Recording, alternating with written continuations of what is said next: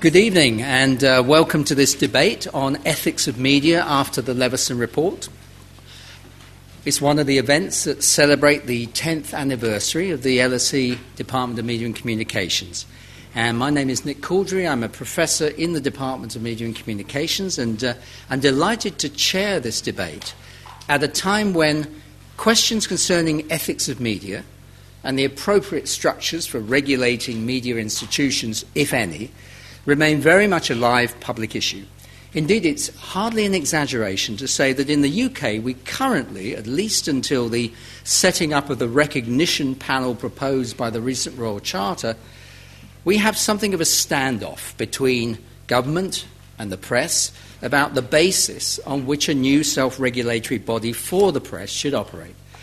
But tonight we want to start off from a broader question, which is what can philosophical perspectives on ethics contribute to debates about the ethics of media and perhaps also the regulation or self regulation of media. Our main speaker tonight is Baroness Onora O'Neill, who I think needs little introduction. She is Emeritus Professor of Philosophy at Cambridge University and without question one of Britain's leading moral philosophers and public philosophers.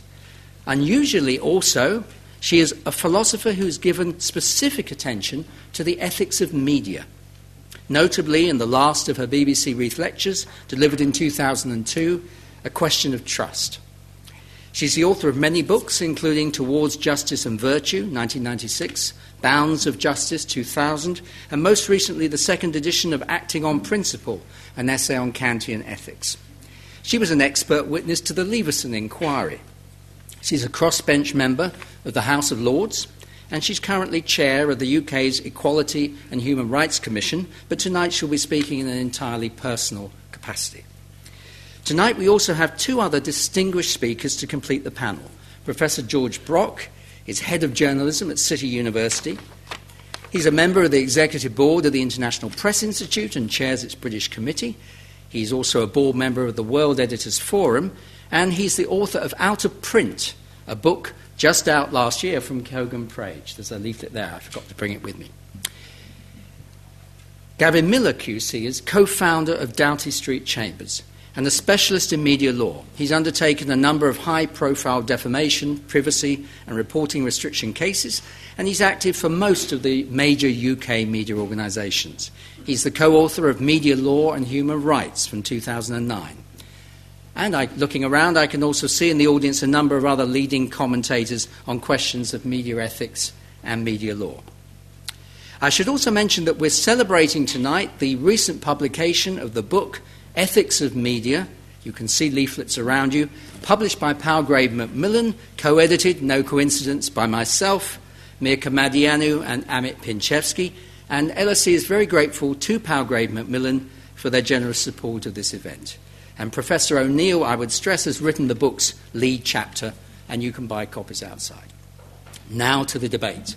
Baroness O'Neill will speak first for between 20 and 30 minutes, followed by responses of up to around 15 minutes from Professor Brock and Gavin Millar, leaving, I hope, around 30 minutes for your questions. And now let's welcome Baroness Onora O'Neill to give her opening remarks.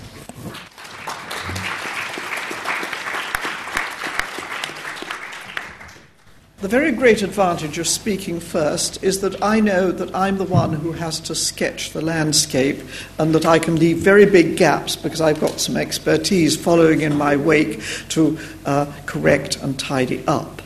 Uh, in my view, we've seen a massive but pretty confused discussion of press freedom since the hacking scandal erupted.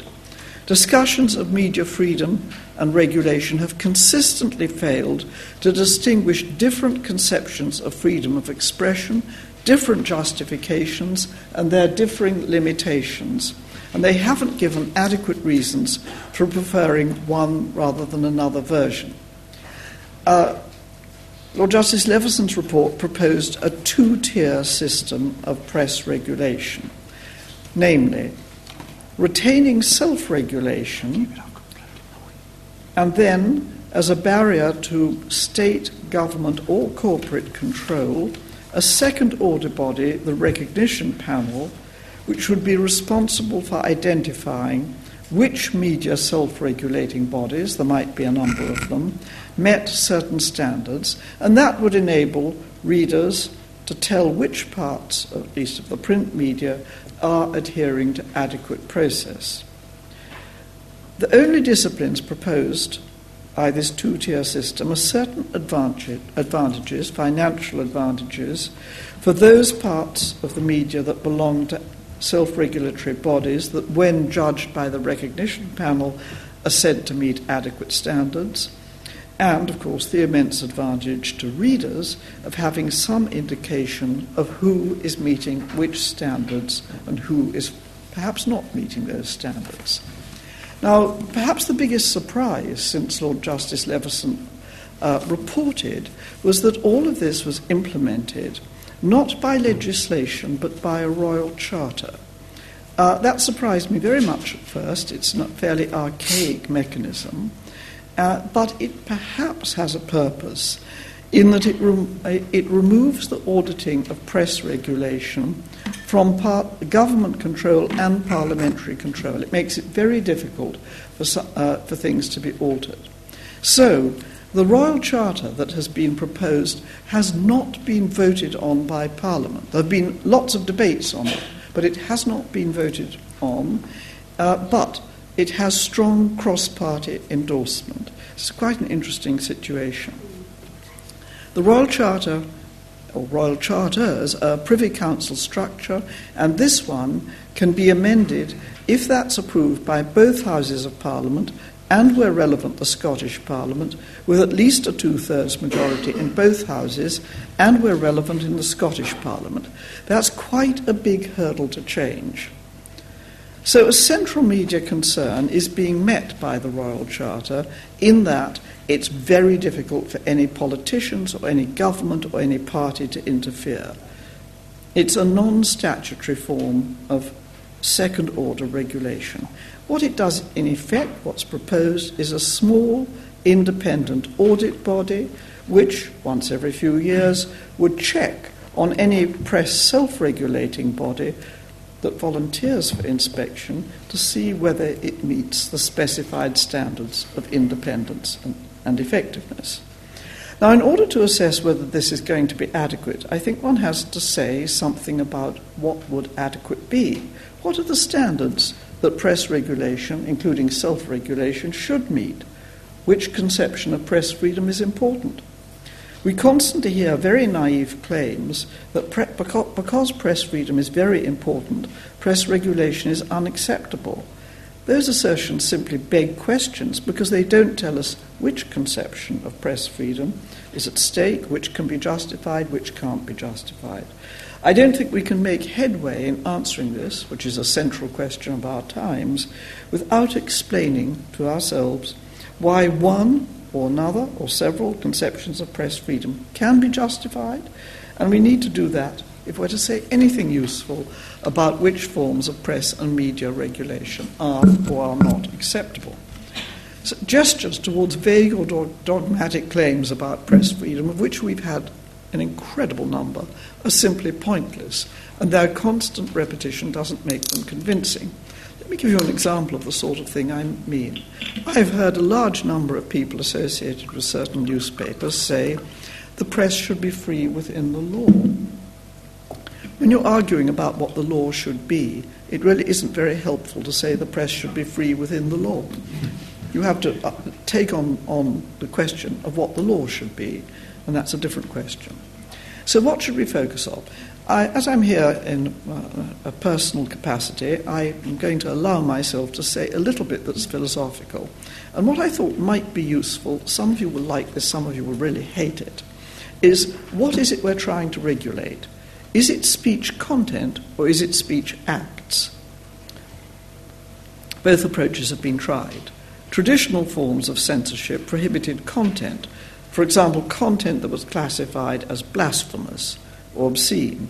Some newer forms of speech regulation, such as data protection laws, try to regulate content that's classified as personal. But in general, the regulation of speech acts is much more common than the regulation of content, and I think it's also more feasible and less controversial. Speech acts such as defaming, abusing, threatening, bribing, intimidating, defrauding, passing off, breaching confidence can be regulated, prohibited, and in some cases even criminalized. In some cases, that's seen as uncontroversial, and other claims are seen as controversial or unacceptable. Now, content regulation here is intended in a semantic sense, namely that certain sorts of content should be regulated, not the Ofcom sense of the term for those of you who uh, follow media regulation. Content regulation, in my view, has three deficiencies, and it's consequently nearly always problematic and difficult. Here are the three reasons. First, given the indeterminacy of meaning, that's content, there are always going to be many ways of understanding any given proposition. So attempts to regulate speech by regulating content are going to be open to uncertainty. A proposition may be open both to interpretations under which its use would violate a given approach to content regulation and to interpretations under which its use would not do so. Attempts to regulate speech content because it is for example, blasphemous or obscene, illustrate that point pretty well. People just disagree about what's blasphemous and what's obscene. Content that apparently falls under these headings may be open to other and unobjectionable readings, and conversely. Uh, recent debates about uh, whether offensive speech should be regulated illustrate this rather well. People point out quite correctly that what is offensive is a subjective matter. Some people find things offensive that other people regard as amusing, etc. Second, attempts to regulate speech content, of which there have been many in the past, have often been defeated or rendered ineffective or even rendered laughable by methods such as fictionalizing suggestion, parody, or satire, which manage to communicate prohibited types of content while bypassing, or at least appearing to bypass, the censored categories of content. So it doesn't work very well. Thirdly, the presumed purpose of regulating content can often be undercut by inferring restricted or prohibited content from permitted content. Most disclosure of content that others aim to control is by inference, not discovery. But prohibiting inferences, or inferential disclosure, I think it's coming to be called, isn't feasible. And it's become less feasible today because information is held very frequently in organized forms and electronically stored and as we know, restricted content, for example, personal data, may be revealed by mining and linking lawfully held data, which could reveal information that would otherwise have been secure or confidential or private. I'll not bother with the distinctions for a moment. So, do these sorts of difficulties arise with attempts to regulate speech acts? Acts too can be described in many ways, and disputes about their permissibility are ubiquitous. What one of us sees as a threat, another may view as a joke. What one person views as fraud, another person may think of as routine commercial practice. What one person judges defamatory or abusive, others may see as no more than tasteless, and so on and on and on. Indeterminate speech acts, however, do differ from indeterminate speech content because we very often have authoritative procedures for fixing the classification of speech acts, whereas we don't often for fixing the classification of speech content. The courts can determine that a certain speech act was or was not abusive, was or was not coercive in the context, was or was not defamatory. But we don't grant the court powers to determine the meaning of speech content outside certain defined areas, e.g., interpretation of contracts or the law itself. We no longer accord the courts or any other body unrestricted authority to interpret content precisely because we've long concluded that free speech and media freedoms must be protected.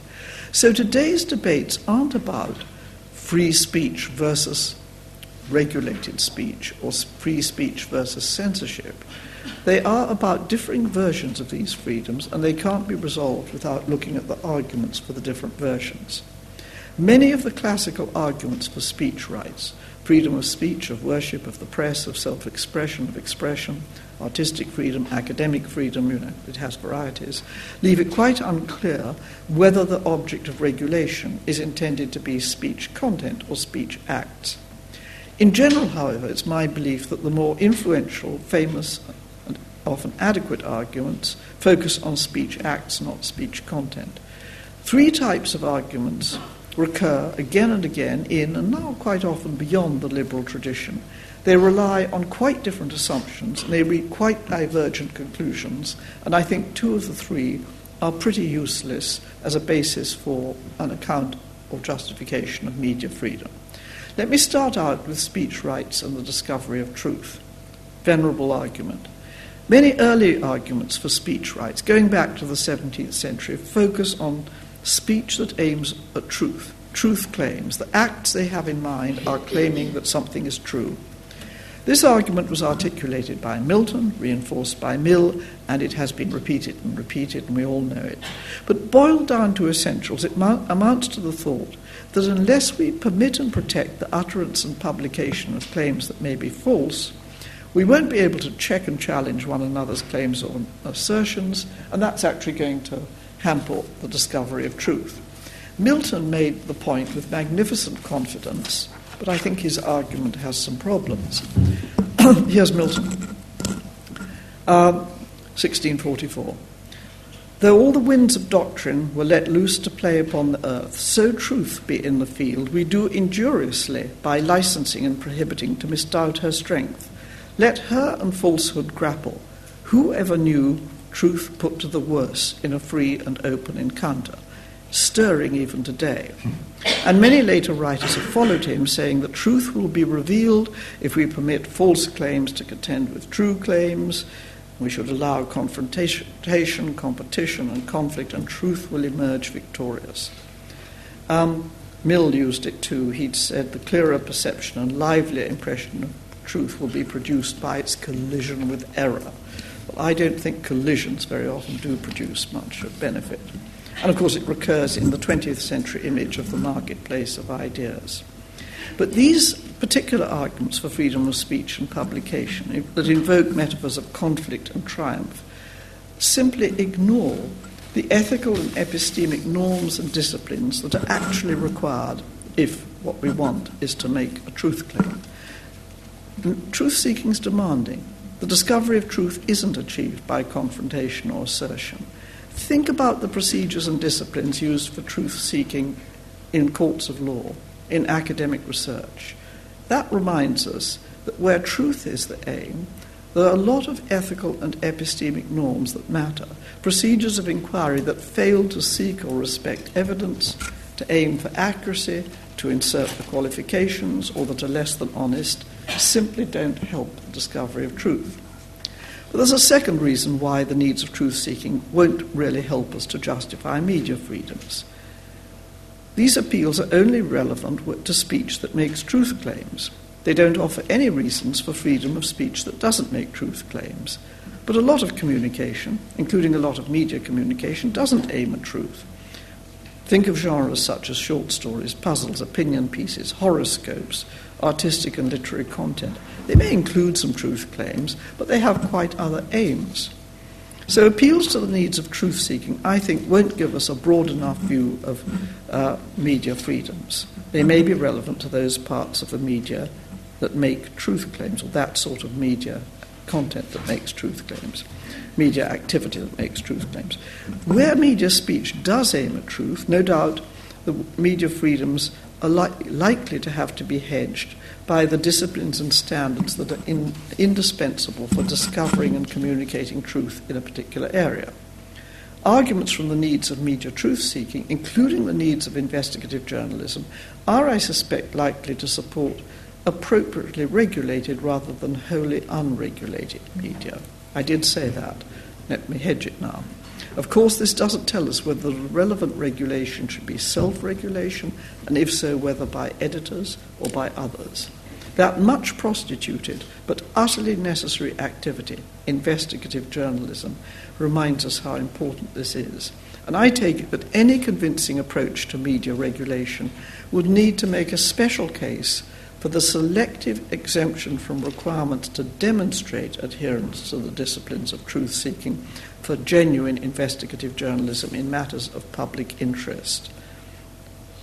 It shouldn't, however, give a blanket license for bogus investigative journalism, of which we've had rather a lot.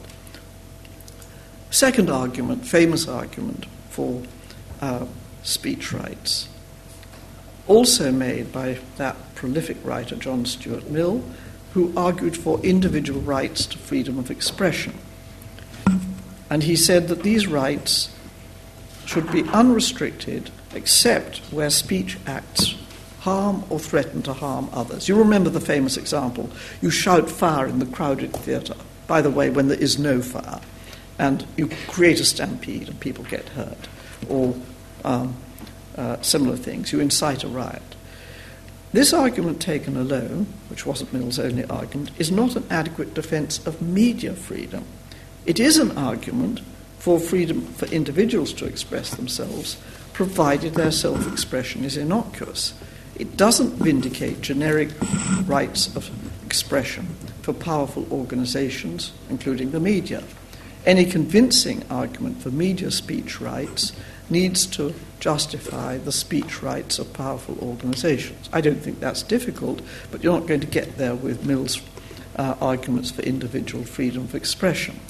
But unfortunately, the ubiquitous use of the phrase freedom of expression to cover both individual and media speech rights in the post World War II human rights declarations has blurred the issue.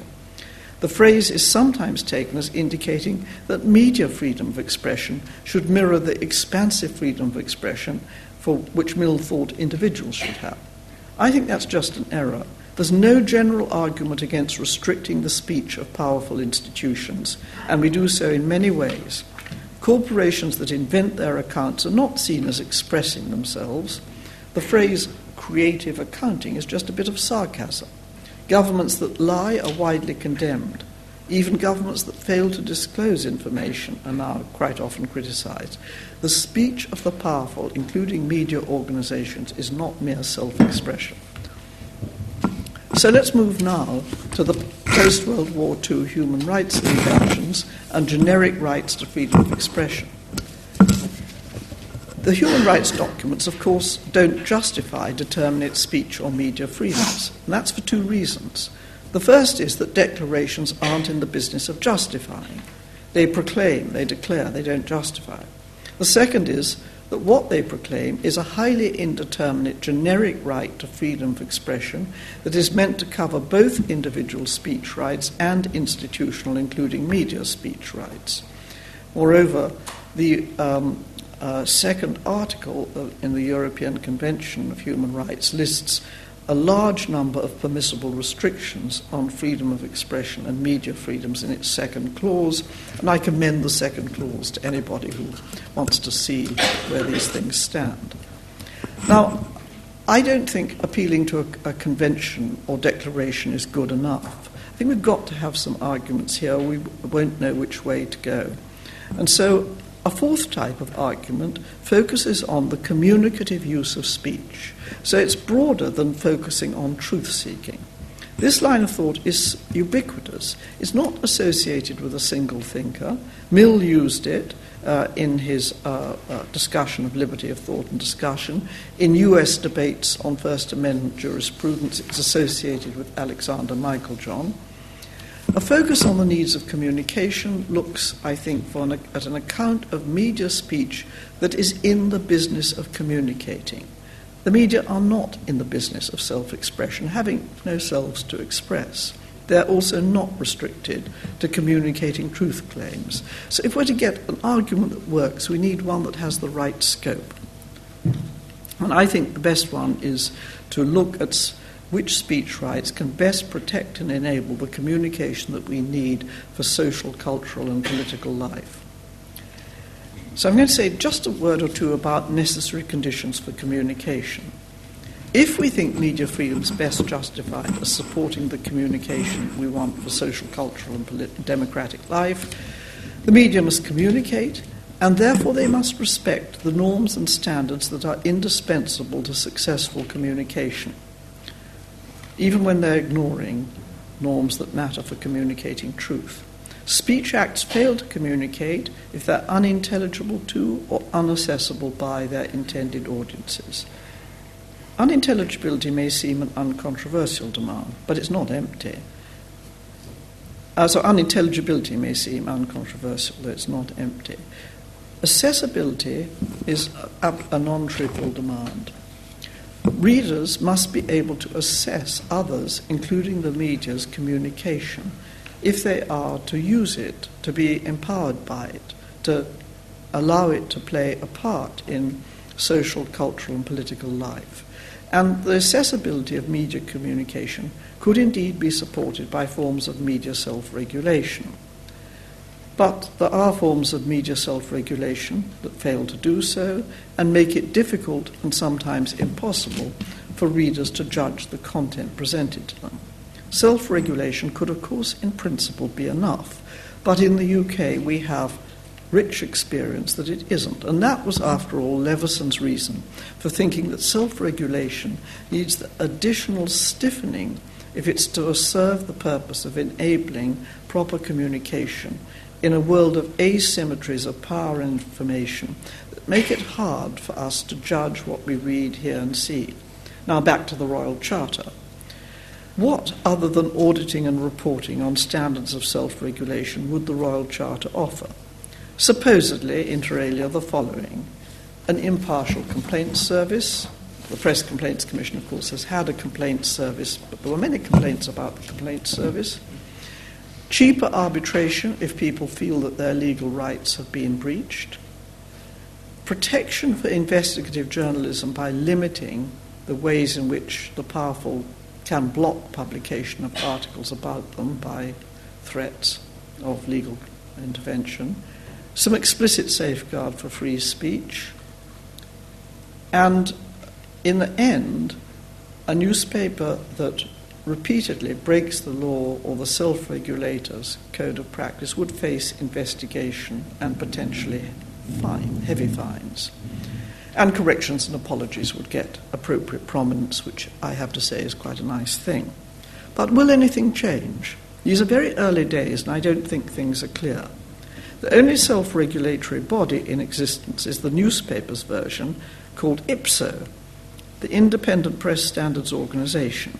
And the only challenger is the fledgling Impress, which is the independent monitor for the press, um, whose website states that it will regulate the press in compliance with Leveson's criteria, will encourage the highest ethical standards in journalism while safeguarding the fundamental right to freedom of expression.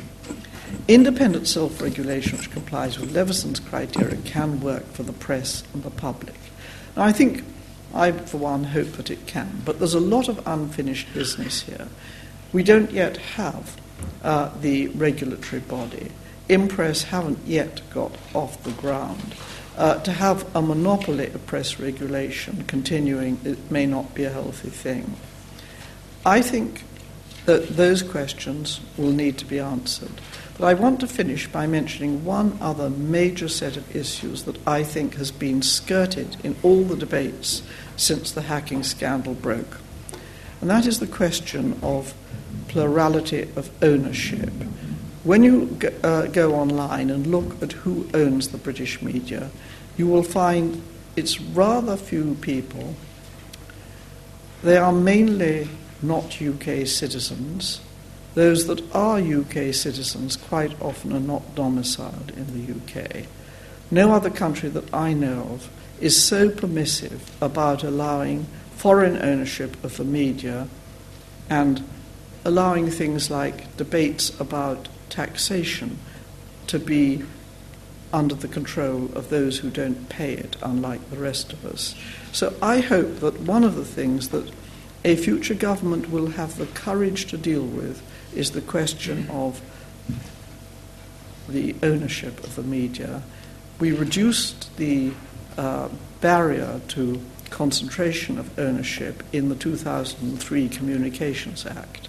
I now think that was a mistake, and perhaps we would do better if we ensured greater plurality of ownership. We all know plurality of ownership is no guarantee of diversity of content and li- the line taken.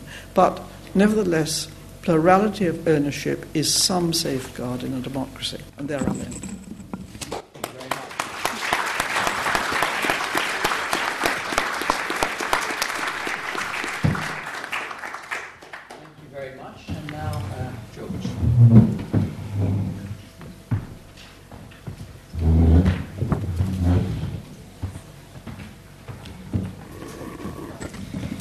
Thank you very much indeed, Nick. Uh, good evening, ladies and gentlemen. I think that the first thing I ought to say is that I come at these questions from a non philosopher angle.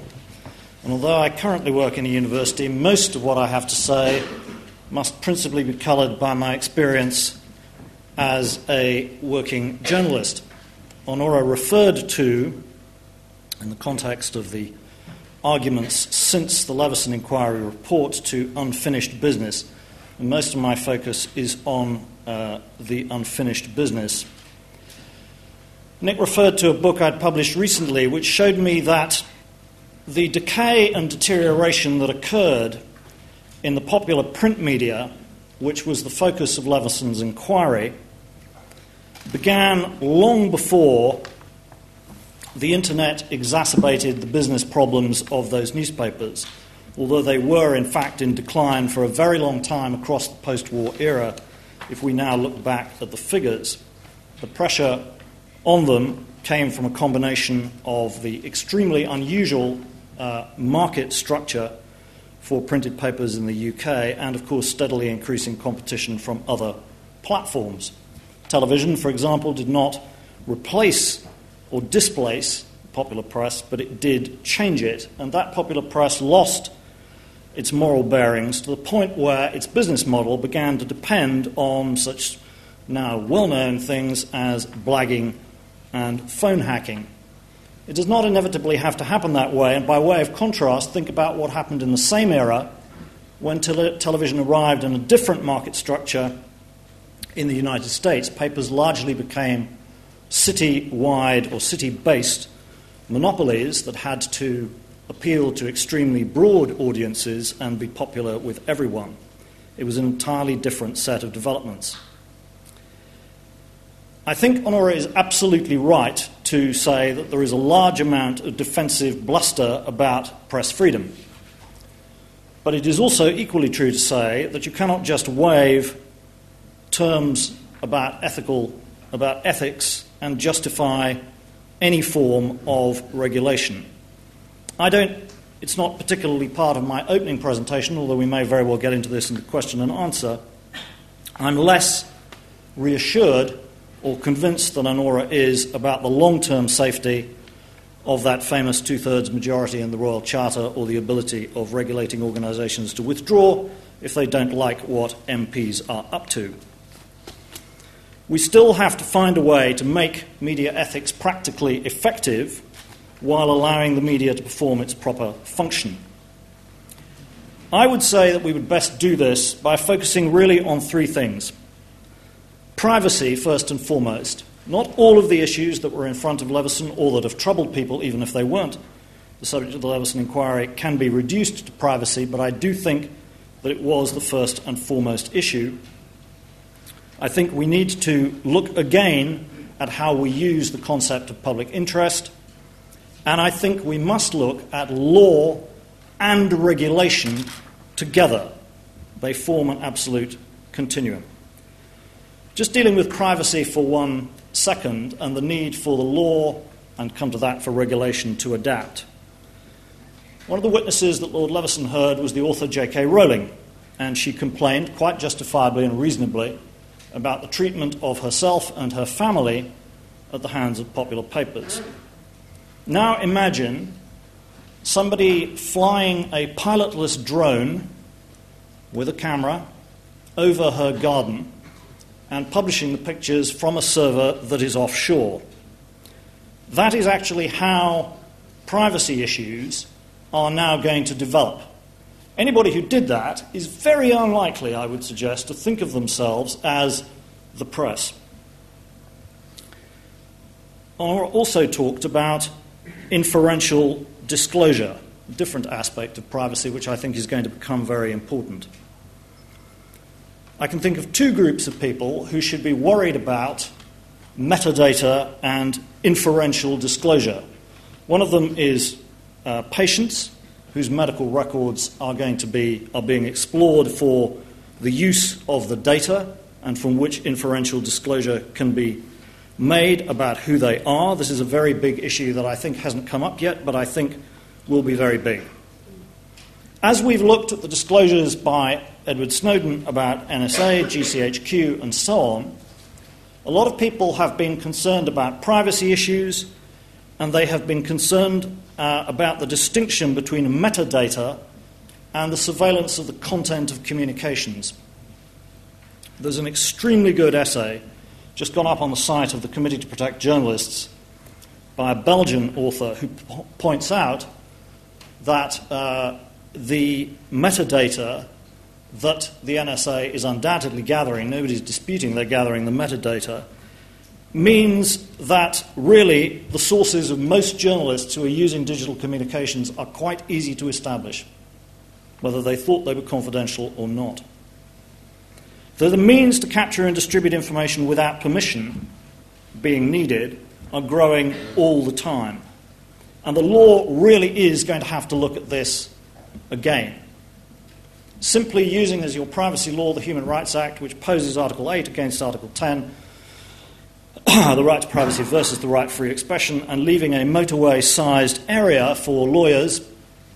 It's very agreeable for people like Gavin to be doing this, I can see, but I don't think it's the right way for public policy or the public interest to be satisfied. I had hoped that Lord Leveson would start a really good debate on the use of public interest as an idea to pivot the distinction about uh, how media ethics should work. It's now a very battered and abused and misused idea. You could, if you wanted, call it public value. I think society has a legitimate interest in the quality of public information, debate, and reason, and that society is entitled to say what is valuable, where there is a claim that some information shouldn't be disclosed. In other words, to weigh the claim of value against the possibility that it shouldn't be disclosed. And of course, it is inadvisable that the government or state should interfere in content. My modest proposal to Lord Leveson was to try and link law and regulation and public interest via incentives. I suggested to him I'd better make full disclosure before I even tell you what this shopping list is that he took no interest in this idea whatever. But what I suggested to him was that if we put proper public interest defences in all of the laws likely to affect disclosure and the news media, and gave explicit guidance to judges about how that public interest idea, or that phrase, if you like, should be interested, should be interpreted, I'm sorry, that in particular the privacy law needed rewriting to make that public interest exception more explicit, and that when news media publications were up against the law in court, that public interest defence could only be accessed if editorial integrity could be shown. And I think that if that worked as I would like to see it work, I think that would create self regulation organisation, in other words, a third party inspection of editorial quality and integrity, if you like, which would work better than what has been proposed by Leveson. Now, does my scheme have disadvantages on the ethical plane? I have some colleagues, and I know some journalists, who regard it as impermissible for uh, the state to define what is good in journalism. In other words, the public interest test is the state saying we can define what's good journalism. I don't accept that argument myself, and obviously the risk of the scheme, which I have very briefly outlined to you, would be that it would be a gamble as to whether press organisations would take part in it. But it would allow, I think, a certain amount of. Uh, it would bear, I'm sorry, on what Onora called speech acts, and it would root the system of protection of potential victims of press misbehaviour in the law rather than looking first at the regulation. A lot of the concern is about the misuse, and rightly, of power and influence by big media companies. And it is essentially the enforcement of the law which has made them more cautious now than they were. And I think in a hyper-connected world, the structure that I have described would work for information on any platform. One very last point about the concern of digital communications and their kind of dark side, if you like. I think digital will in the end be considered to have contributed to what I will call useful openness in news media. Onora talked about accessibility. It is astonishing to me that in a digital age in which text can be full of links, that serious publications, often legacy newspapers, of course, don't effectively footnote what they do. It seems to me to be a really obvious and easy thing. If you want to demonstrate that you've got basis for most, of course, you're not going to disclose confidential sources, but actually, really, quite a lot of reporting doesn't involve confidential sources. They could be in the text you're reading tomorrow morning. I cannot, for example, understand why a paper like the Financial Times doesn't do this more often. And I would just one remark about history. When new and disruptive technologies appear, there is usually a lot of worry about the anarchy that they create. This happens with almost all new communications technologies. That anarchy is usually followed by a period in which risks are managed, and order is restored. A lot of good policy in free society is about proportion. We don't stop building houses because people burgle houses. We try and manage and minimize the problem. I'll finish by quoting Mario Vargas Llosa, who said, Scandal driven journalism is the perverse stepson of the culture of freedom. You cannot suppress it without dealing a deadly blow to freedom. Thank you for your attention.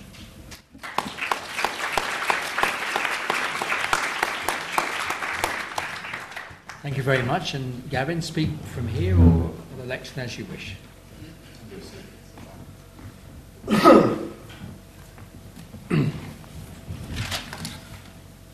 uh, well, I'm a, a mere advocate, uh, a specialist in arguing journalistic free speech rights in the courts. Uh, and because I like the challenge of arguing for those rights, uh, as it is undoubtedly in front of some of our judges, a challenge, and have to make my living doing this, uh, I've always acted for the entire spectrum of broadcasters and publishers from uh, respected outlets like the Wall Street Journal and the Times, the Guardian, the BBC, to pretty well all of the tabloids and their journalists. Uh, and I've even tried, but failed, um, to establish the rights of the shock jock on our airwaves, on our radio airwaves, in the teeth of what I would regard as Ofcom uh, nanny state regulation. Uh, my client was an ex Sun columnist and right wing polemicist called Jon Gaunt, not to be confused with John of Gaunt, important historical and Shakespearean character. Um, by this stage, hosting a popular chat show on a radio channel called Talksport, which I'm sure you all listen to in the morning. Uh, and he fell out with one of his interviewees, a local councillor, and asked him on air what I always thought was a time honoured leftist question. So you were a Nazi then? My client clarified his position as the interview progressed, calling the politician variously a health fascist, a health Nazi, and then eschewing all pretense at political speech, an ignorant pig. Uh, less than 1%, here's the rub, less than 1% of his listeners complained uh, about the show. But Ofcom the regulator took a dim view and labelled the interview uh, offensive. And the Divisional Court and the Court of Appeal uh, agreed with Ofcom. So we're going to Strasbourg and we'll see what the venerable judges in the European Court of Human Rights make of Jon Gaunt and his insults. Um, now, I thought some of this, at any rate, the stuff that I do, might put me in Onora's firing line, uh, though perhaps not Jon Gaunt, I think, content wise. Uh, it's a judgment as to offensive speech, and we could happily, I think, differ about uh, whether it should be regulated or not. Anyway, so worried about being in her firing line, uh, I um, I did what all good advocates are supposed to do uh, you know, learn about your opponent, their arguments and technique, rather like a, a boxing match. So I listened this afternoon to a half an hour podcast of Onora speaking at a conference in Oxford in 2012 about press regulation. And as with her speech tonight, the broadcast, uh, the content of the broadcast was wholly unobjectionable. There was no confidential information. There's no defamation or blasphemy or obscenity. And as a speech act, as Onora would call it, it was, as with her presentation tonight, near perfect. Um, all of the necessary conditions of communication were met. It was accessible, intelligible, um, uh, and the audience were given a right of reply, I think, at the end, although it wasn't broadcast on the, on the podcast. Uh, she might perhaps have disclosed her conflict of interest, or at any rate her interest uh, in the broadcast, namely in the publishing market, and she concealed, I think, when she made the presentation, as she did tonight, although Nick introduced us to her books, uh, the possibility that her presentation might lead listeners to run out and buy one of her books. Um, but I'm sure that was just, just pressure of time. Um, uh, but overall, it, it, was a big mistake for me to listen to that podcast because it t- told me two things. Uh, first of all, if Onora only knew some of the arguments I have run in court, I would for sure be in her firing line.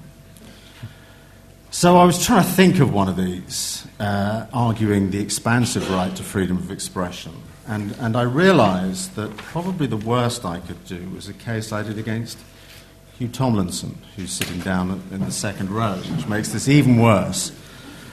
Um, which was a case, a privacy claim brought by Rio Ferdinand, based on an article in the Mirror, based on um, source material, if I can call it that, from an ex girlfriend of his.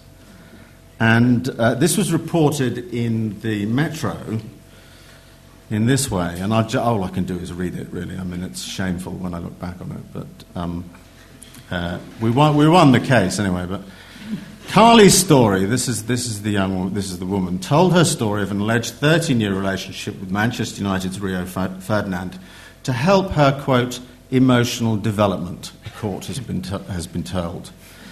The interior designer gave a detailed account of her supposed liaisons with Ferdinand in an article published by the Daily Mirror last year. Ferdinand is now suing the newspaper, claiming that a line needs to be drawn over what he believes amounts to a gross invasion of privacy. However, in defence, Gavin Millar QC told the High Court that Ms. Storey's decision to go public was not a typical kiss and tell, saying instead she needed to do so to move on from the alleged affair.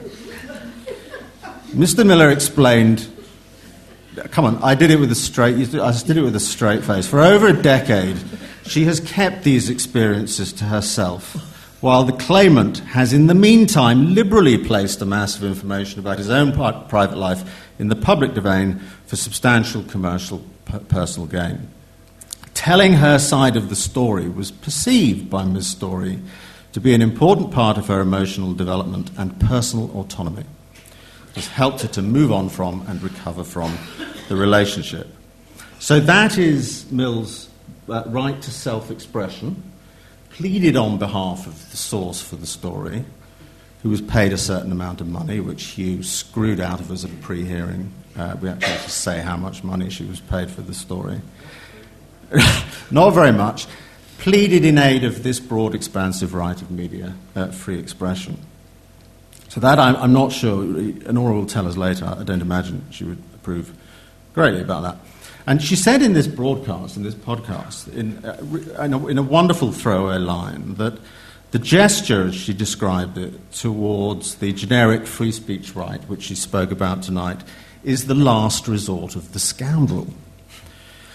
Um, and I'm sorry to have to tell her it's normally my first resort in court when I'm acting for journalists and newspapers. And then after that, I just try and mitigate, really. That's all I can do.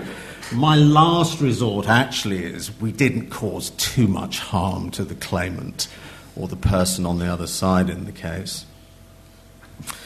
Um, so there you are. The, the, I'm very ill equipped, I'm afraid, as a mere legal hat to do three or still less 15 rounds with Onora and her political philosophy uh, boxing ring. And that remains my feeling after tonight's truly masterly speech. Uh, I am in awe of, of her grasp of the philosophical issues. So the finer points of philosophy and definitely the tabloids are no go areas for me tonight.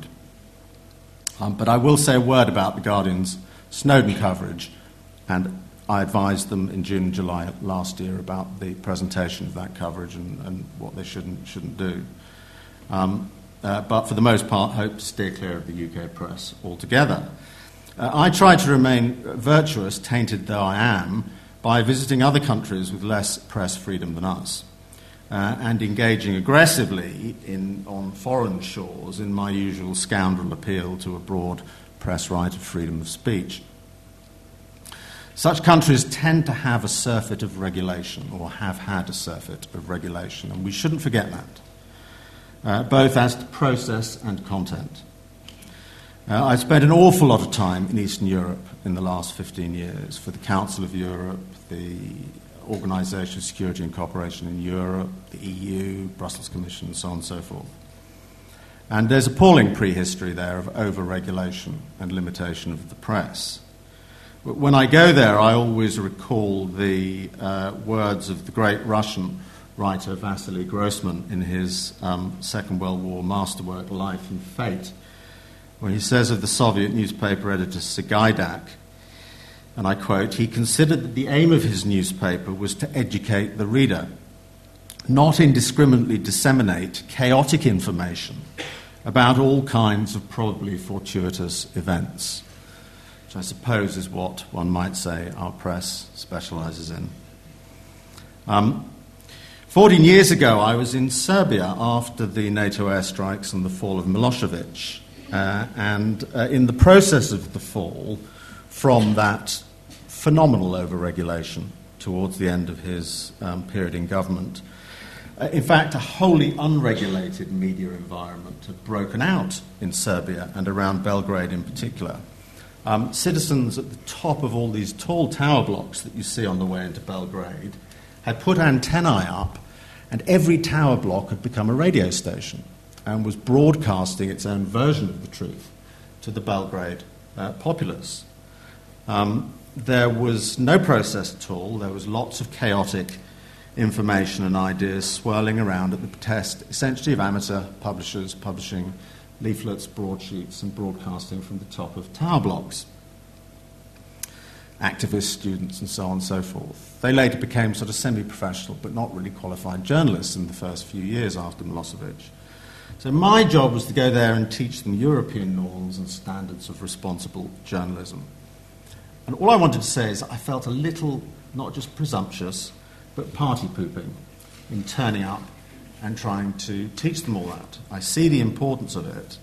But it was, of course, because that was, for a period, a living example of what Meiklejohn describes freedom of speech springing from the necessities uh, of a program of self government, of a group of people working through how they self govern and bringing down an oppressive authoritarian government. And so when we think about why press freedom is important, I am with Onora to that extent. I think the closest one comes to a really good principle. Uh, which you can take from these pragmatic experiences in less fortunate countries than ours, uh, is, um, uh, is Meiklejohn's. And we should remember what an unrestrained, unregulated press looks like in its pure, vibrant, unrestrained form when it's important that it's like that. Um, and it's not such a bad thing when we're being told by government what to say and what not to say. I think we must also be careful about overemphasizing the need for responsible journalism and the duties of journalists. Um, uh, to hop a continent, in July last year, I was in China um, uh, uh, uh, speaking at a seminar about the internet and the burgeoning internet and the problems it's presenting for the authorities in China. And uh, there was a wonderful professor, Professor Shi, a wonderful lady, a media professor, very eminent at Beijing University clever and interesting uh, woman. And uh, I made a lengthy presentation, as is my wont, about the broad free speech right and human rights in general. And she came up to me afterwards and she said, Gavin, she said, and this is absolutely the sense she said, she said, human rights are all very well, but. And I thought, I've never heard this sentence before in Western Europe. Nobody says anything like that. And she went on to argue the case, the essentially sort of Confucian case, that it really wasn't an issue of rights, it was an issue about responsibilities. Publishers, broadcasters, citizens' responsibilities um, to recognize the problems that the unrestrained publication on the internet was causing the party and the government and to behave more responsibly. Well, when I left in July, I watched what happened, and two months later in September, a new law was passed, which you've probably read, about promulgating rumours on the internet uh, in China. And uh, the more readers there are for your rumour, the longer you go to prison in China. Um, I think the principle is if you have more than 5,000 hits, uh, you go um, to prison for three years, which is a perverse way of sentencing people.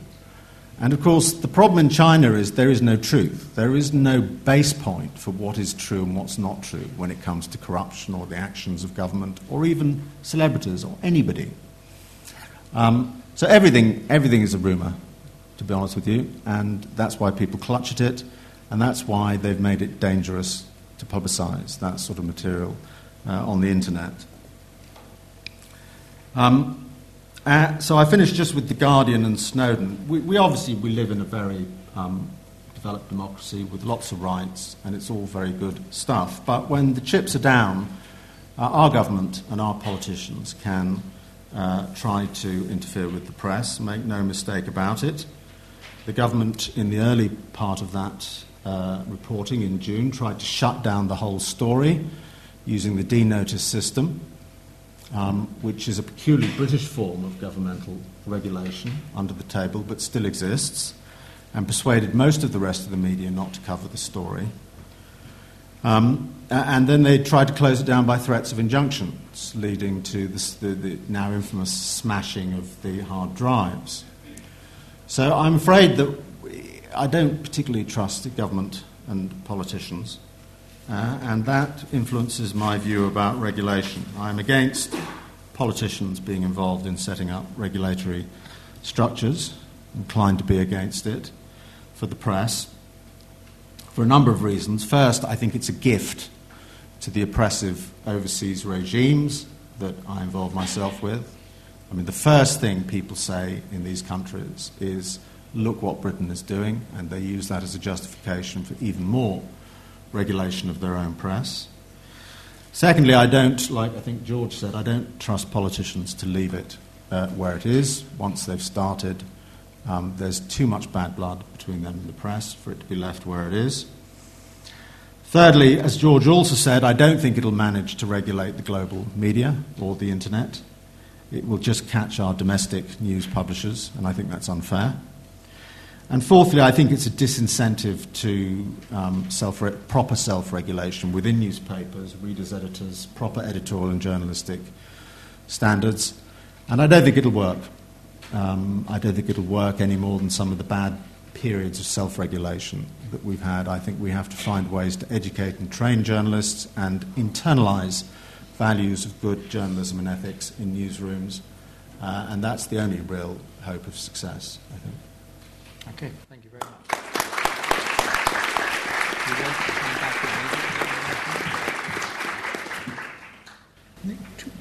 Yes, and Nora will just come back quickly and then we'll open for I'll questions. just make one, one point about each. Uh, would uh, the Royal Charter route uh, uh, enable additional political or governmental interference in the press?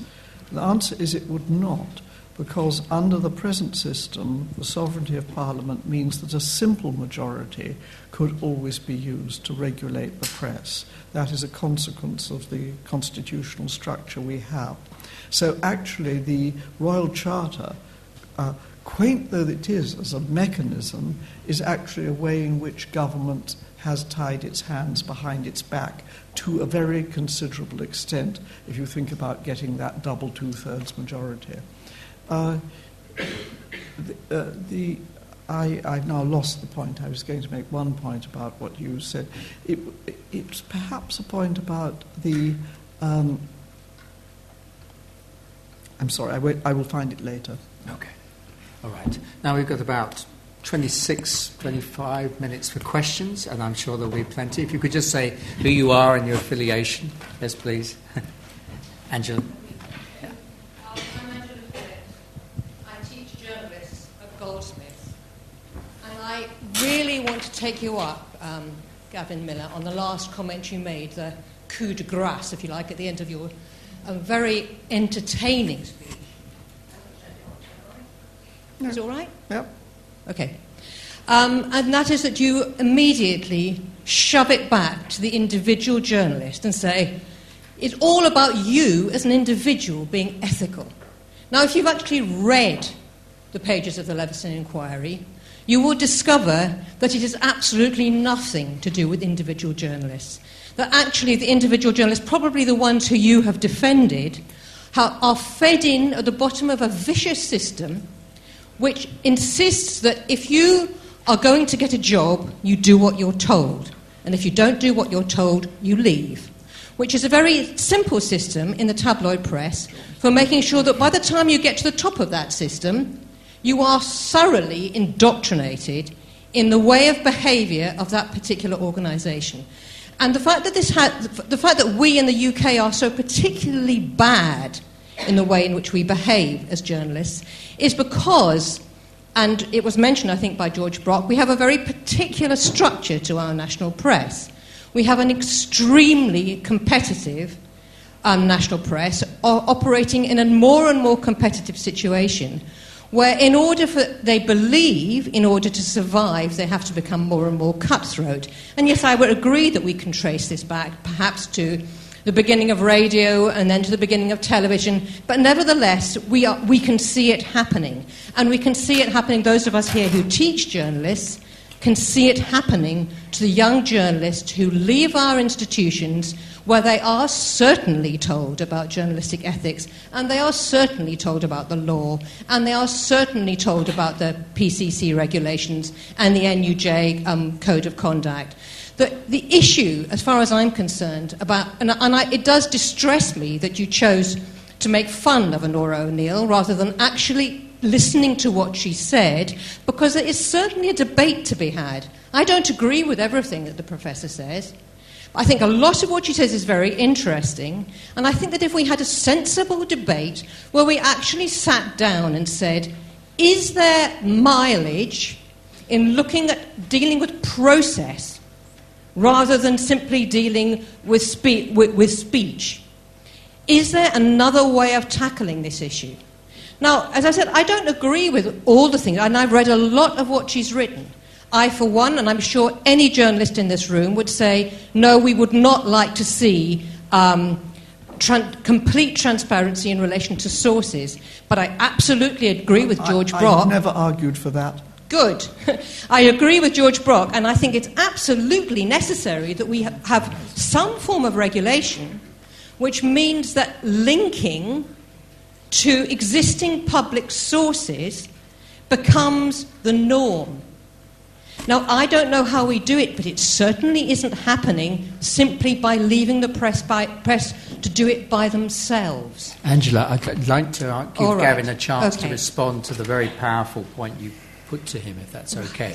Thank you very much. Gavin, do you want to come back to, to respond in any way to Angela's well, point? I, I was I, I, I didn't mean to make fun of uh, No, Nora. I didn't took, take it that you had in any way. I thought I thought uh, your presentation was wonderful, I mean, and I, I thought think the podcast. From your point of view, it missed the issues you're interested with. It, it dealt with the issues that I'm interested Yes, with. exactly. That's about where it is. I didn't. I, I- the, the point I made at the end was that I don't think it will work. That was the point I made at the end. I don't think uh, there's any greater prospect of success for the regulatory system that's anticipated under the Royal Charter than there is under a bad self regulatory system. Um, I don't think externalizing it and building all that apparatus into it is the answer to the problem. And I, I don't think it would have any better prospect of dealing with the scandal that was phone hacking, should it occur again, than a self regulatory system. I just don't believe that. I don't see the sequence of events by which that would happen through a regulatory system. I wasn't suggesting it was all down to the individual journalist. The position of the individual journalist is important. And I don't need lectures about how newsrooms in tabloids work because I've spent a lot of time working with those people. I'm perfectly familiar with it. I represented one of the major news groups at the Leveson inquiry. I've read the Leveson report, thank you very much, and I know what the evidence was at the Leveson inquiry. Um, and I know the testimony of some of the tabloid journalists who complained about the pressure they were under. That was exactly my point. You're making my point. Unless you can change the culture in those newsrooms and those organizations so that that pressure isn't put on individual journalists, you won't solve these sorts of problems. And that is something that has to be done within newspapers and within newsrooms. Some of them are very good at it. There are examples of good practice and there are examples of bad practice in our newspaper industry. I just, I, I was making a very simple point, which is that I don't agree that politicians trying to sort it out is the solution. George, you want to come in? Two that extremely brief observations. Uh, one is just picking up Gavin's point just now about newsrooms. Um, my modest proposal about law and regulation and how they work was designed to act as an incentive in popular newsrooms. I think if you rerun the history of the news of the world, which was quite often in court, and they had wanted to access a public interest defence which they wouldn't get if they couldn't show that they actually knew what their journalists were doing and were controlling it, that stri- strikes me as an effective incentive. And just on the wider economic context of popular papers, this process is happening very slowly. But as news publishing businesses, popular papers, the wheels are falling off these businesses. Slowly, but the wheels are falling off. We're not in the state that we were 20 years ago. Okay. I'm going to take two questions together because I'm sure more and more will come. Gentleman at the back, and then Steve Barnett will come back to you next. Yeah. Uh, ever so briefly, oh, I'm with OREV, by the way, my name's Garth Vincent. Ever so briefly, the point about uh, worrying about journalist ethics when they go into a news organisation, I want to echo Angela's point. Uh, that's, that's ridiculous. You know, it reminds one of the old joke about the Metropolitan Police. Do you have to be racist to join? No, we train you. Um, this is what news organisations basically do. Uh, I was interested by Gavin Millar's uh, talk about uh, problems of Eastern European over-regulation.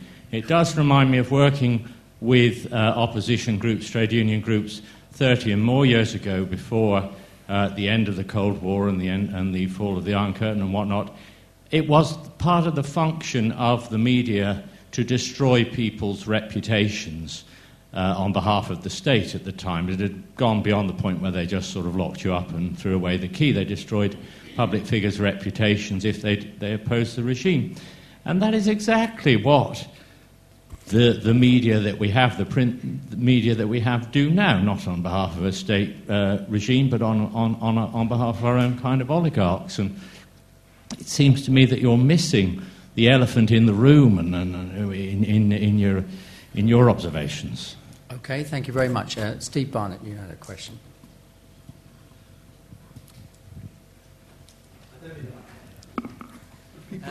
Thanks, Steve Barnett, University of Westminster. Um, I'd- just to first of all to endorse what Onora said about um, plurality, media ownership being actually one of the crucial issues here. Like George, I put a modest proposal to Lord Justice Leveson, and I'm afraid it went the same way as his. Um, in, into, into Sir Brian's dustbin.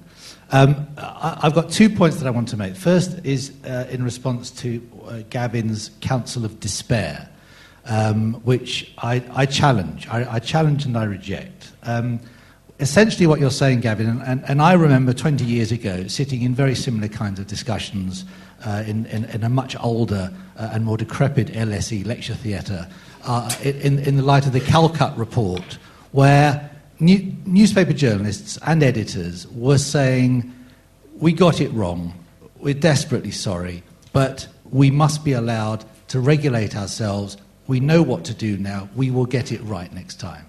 And for all the reasons that uh, Angela and others have given, we have a structural issue in this country about around the national press who fight like ferrets in a sack and are still going to be fighting, despite what George says, in 20 years' time because that is the nature of our national newspaper market.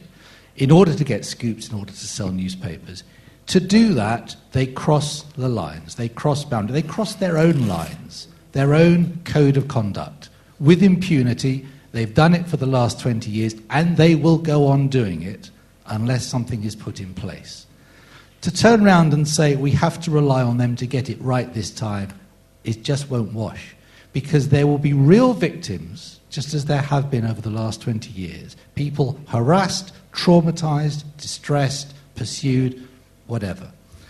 So, my second point really is to both to, to Gavin and to George. I think there is a narrative which has been encouraged by, I have to say, the press, that we are in, uh, uh in, in, no man's land, that, that this is going nowhere, nowhere, that nothing has happened. Actually, that's not true at all. We actually have a system. It is in its infancy. We do. We do. It's there.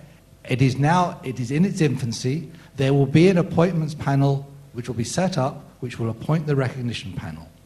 At some point, there will be a publication, however small, however um, um, fledgling, which will come along, it will be recognized, and it will trigger the court costs, incentives, the carrots and the sticks that will then make the big publishers think again. That will happen. It will take time, but the framework is there.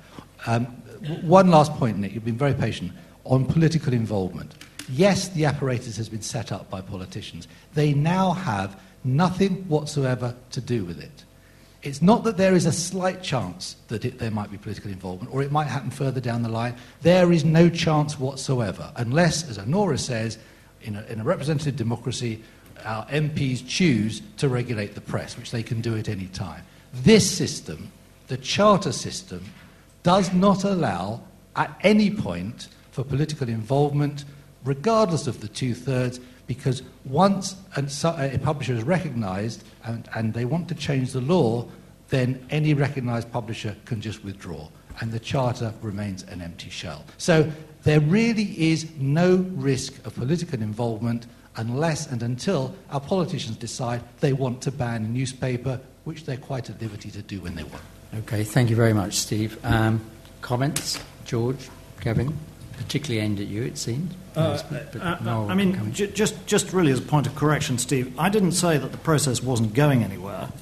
I think I observed that it was going rather slowly, but that, but that was all. You're, you're, I mean, you're perfectly correct to say it may come, may come into existence. Um, on the wider more fundamental point, um, we are ending up speculating on the head of a pin, I think, here, because I'm saying I'm anxious about long term risks. Anxiety about long term risks, by definition, is it's not possible to predict exactly what I think may, think may go wrong. I don't think the risks are huge. I'd just prefer if they weren't there at all. But they are larger. I, uh, they were larger before the recognition panel system was established, because then it was open to Parliament and the Scottish Parliament on a simple majority. They only needed a simple majority to do things. And remember the levels of popular anger about press misbehaviour. It could yet have happened. I would have thought if I were thinking about real risks to media freedom, I'd be very thankful that the re- recognition body system has been established by Royal Charter with those thresholds. Gavin, you want to come back to points that Steve made or any other first question? Well, I mean, I think we'll just ha- I mean, we'll have to agree to disagree. I have no problem accepting that um, every 10 years or so there is a terrible scandal in the tabloid press and um, it has to be addressed. I mean, and, and, hacking, is, hacking is the worst example yet. But hacking and, um, some of the cases that Leveson looked at form tiny percentage of the copy put out by the British newspaper industry each year, local and national. Something Leveson didn't really look at. He picked cases and he picked practices that were em- self evidently open to attack and open to criticism and quite improper and quite wrong. But I don't agree that to foist on the entire industry a regulatory system and to put them at risk of exemplary damages in court cases because they don't want to join that politician created regulatory system is fair to the industry as a whole. I just don't think it's fair as industry, to the industry as a whole. And the point I was making was not. Um, uh, the point I was making was I don't think it'll work. I mean, y- you haven't answered that point. How would this organisation, let's say it's Impress, that is set up under the charter system, how would it prevent, in bad faith, criminality by journalists if they wanted to resort to it again, that sort of hacking? Um, how are they going to do it? They're not the police. I mean, they can, they can deal with it after the event, they can pursue complaints and so on and so forth. Um, but okay, Gavin, I want to bring in. the, the, the, the answer is to inculcate the best possible standards in newsrooms. That's the answer. Right, thanks. We've got a gentleman over there I want to take a question from, and the person in the front. And we'll take, let's take three together. We're getting more and more questions. Hi, uh, Evan Harris. I'm a trustee of Article 19, but I also work for the Hacked Off campaign. I enjoyed Gavin Millar's presentation. I didn't think it intended in any way to uh, even tease uh, Onora. But when he said he was surprised to hear human rights are all very well, but, and he hadn't heard that before, you've clearly never met David Blunkett or Christopher Grayling, and, and I envy you um, in that respect. You also said that you are against um, politicians setting up regulatory structures for the press. Well, I, I really would hope you use your advocacy skills, which are obvious, to tell the press industry to call off the Conservative peer, Lord Black, who's busy telling another Conservative peer, Lord Hunt, to set up a regulator for the press with the help of a Conservative peer, Lord Grade. Um, because the Royal Charter says the press, without allowing Tory peers or any sort of peers who are party political in, must set up the regulator. Yes, it's true, to come back to the point you've just made, that Parliament has d- taken a view, but it's far better in a democracy that Parliament takes a view, especially on the advice of a judge after a year long public inquiry where civic society and the population are behind it. And it's a sort of regulation that is far less than, for example, Denmark has, where number six in the World Press Index I read this year, we're number 33 with our completely self regulatory system, where again politicians, because of their mandatory system, have set up a regulatory system from the press. So I hope you would add Denmark to your travels and rail against them at number six in the World Press Freedom Index. With, with George, I absolutely agree, and many of us do from the improving press regulation side with the public interest defence argument. And for, and it, but we don't believe, I don't believe it's an either or. I don't think it's an alternative to what Leveson proposed, and I regret that he didn't endorse it. But my final point is I would say, as I said to you before, um, uh, that it's not right to say that if only the law was enforced, the problems would be avoided, because there are so many breaches, intrusion into grief as one, which you would never want a law to be there for. And if you rely on the law, you're inviting the police into the newsroom, which is chilling in and of itself. So if you had a proper system of self regulation that was effective, you would have corporate governance systems of the sort you recommend as a linchpin of the public interest defence that would prevent the sort of things that happened, and you wouldn't have the conspiracy to not only allow it, but to cover it up that we've seen in Motorman and in all the more than one newspaper group in hacking. Okay, thank you very much. We have a question in the front, gentleman in the orange polo, and you'll be next. Uh, good evening. My name is Konstantinos Koulogeris. Uh, I'm a third year student in journalism and communication studies, Middlesex University here in London. Uh, uh, it was quite an insightful conversation. I really enjoyed it. Uh, I would like to ask you if you consider uh, the role of the universities in the media industry has become a crucial one in order to have that shift from destructive journalism to constructive journalism. And I'm asking that because as a third year student in journalism and communications, I have media events and ethics, and I found it quite crucial in order to understand better what is self regulation all about. Thank you. Okay, thank you. And the, the person behind, yes. Brunella Longo, I'm a consultant, author, and independent scholar. I was wondering, is there any chance we may end talking about something else. I mean, not just ethics and the media, but mental health and the media, learning and the media, um, well being and the media, because uh, the more and more we get into these type of uh, debates, uh, uh, the more, uh, from my point of view, is emerging the need of, um, of establishing freedom of learning freedom of thinking, freedom of uh, uh, understanding. Okay, thanks. Yes, Onora, do you want to go first? On the last point, I would say one can always propose why don't we change the subject? But this evening was designed to talk about ethics of the media, so I suggest we don't. Any reactions to Evan Harris's comment, for example, or well, well I, I, I meant, Evan, I meant um, elected politicians. I agree with you about the House of Lords. It's a, different, it's a different subject, and we shouldn't change to the issue of unelected politicians. But I've always been opposed to the House of Lords. I don't, I don't believe it should exist. So I don't have any problem agreeing with you about that. Um, but elected politicians, um, uh, again, we'll have to agree to disagree. I mean, I can see the case that's been put forward.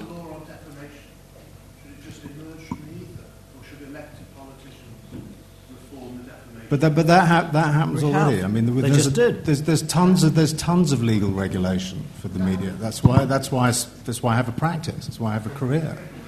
Um, and claimants are very successful in bringing claims where their privacy has been invaded and so on and so forth.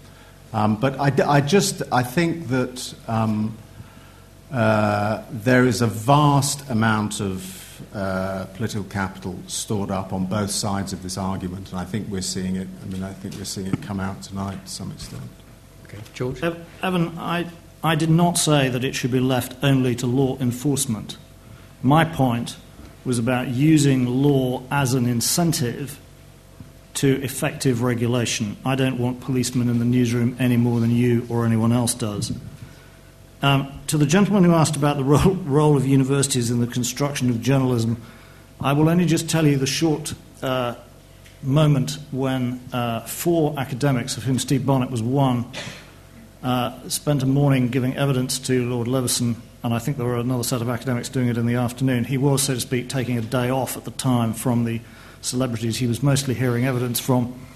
And uh, it's jolly nice of him to pay attention to, as I must say. But he established with the briskness that only a lawyer trained at the criminal bar can do that uh, the ethics teaching in our universities wasn't terribly relevant to the people he was really inquiring into.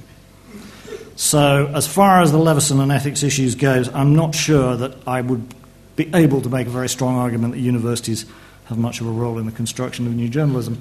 Okay. And Nora, did you have a comment? Um, look, uh, in all fields, I think uh, professional formation, including professional ethics, is important. But we shouldn't exaggerate how effective it is. Uh, you need to have adequate structures and incentives. And what we're talking about is power, not professionals. And uh, some people worry a great deal, and rightly, about the power of states, particularly uh, um, uh, malign and undemocratic states, and that's a classic worry. I worry that we're sitting in a world where people fail to think much about other concentrations of power. And we're talking about a world, a media world, in which there are very considerable concentrations of power, and we're also talking about regulation. You see, even uh, those who are opposed to the Leveson approach are talking about regulation. They just talk about self regulation. Time was in this country, all our professions were self regulating. They've all hit a cropper in one way or another. Nobody goes for saying, oh, well, let the doctors regulate themselves now. Nobody says let the academics regulate themselves. The media have been, and in my view, entirely rightly, vociferous about the weakness of self regulation, which is very simple. It becomes self interested regulation. Why is the message any different for the media themselves? I'm afraid we've only got two or three minutes left, so if we could have a quick question from you, and if it's quick enough, we'll have time to bring in the gentleman with a hat. I'm afraid that will be it. You, you go first. Hi, my name is Andrea. I'm from Occupy London. That's why I'm filming. Um, I, I, just want to say that I, am now in a situation. I spend a lot of time, uh, you know, seeing independent journalists and activists, media stuff, and um, I'm now in a situation where I feel that, you know, it's almost impossible to talk about ethics when actually some of the media is controlled by you know whoever's got the most money, so that you know ultimately it well I mean it is a bit like that. You've just kind of to me you've you you sorry is it Nora? Sorry, whatever your name. I'm sorry, Baroness O'Neill. I I I feel that you've just inferred that that actually in the end we're now in a situation where um, that is the message that people are going to be getting. And it was actually a miracle to me that we got all the stuff about Ed Snowden. Thank God for Julian Assange and all the rest of them. Otherwise, there's so much stuff that we'd never have known about. Uh, I think that in talking about ethics, one is not talking about things being good. One is talking about the standards that might be relevant to them being better.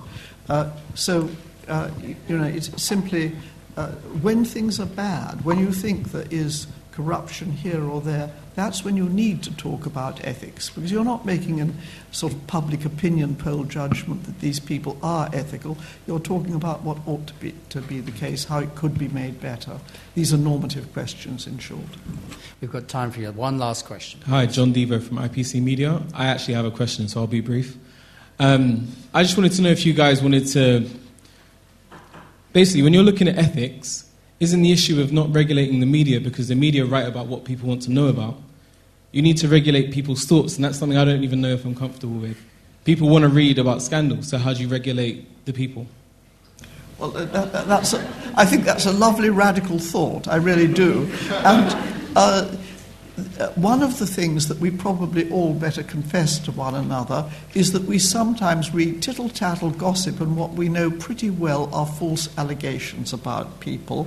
And you know, probably we should be more pure minded and not do it. But that is what we do. Me personally, I would quite like to know if I'm reading a scandal about a footballer and his former girlfriend, who paid whom to carry the story. I would quite like just a little bit more transparency from the media, a little bit fin- more financial disclosure. So, if people want to read about the celebs, they should perhaps know which stories the celebs and their agents paid for, and which stories, on the contrary, the payment went the other direction. It sort of helps one to judge things. Thank you for the question.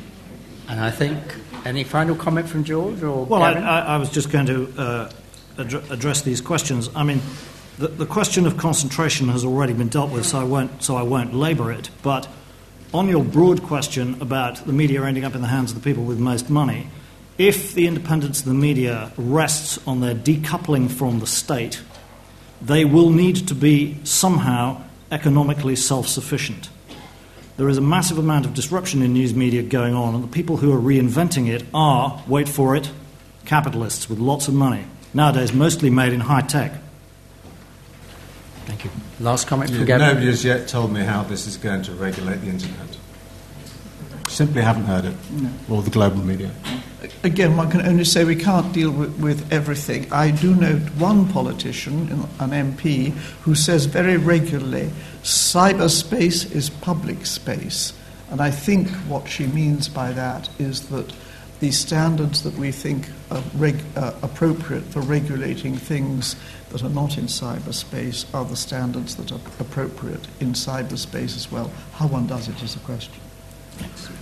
Well, I think this debate could go on for a few hours yet. We do have some small drinks on the eighth floor if you want to continue the debate and meet the speakers, and you're welcome to come. But otherwise, let's thank the speakers for a very interesting debate.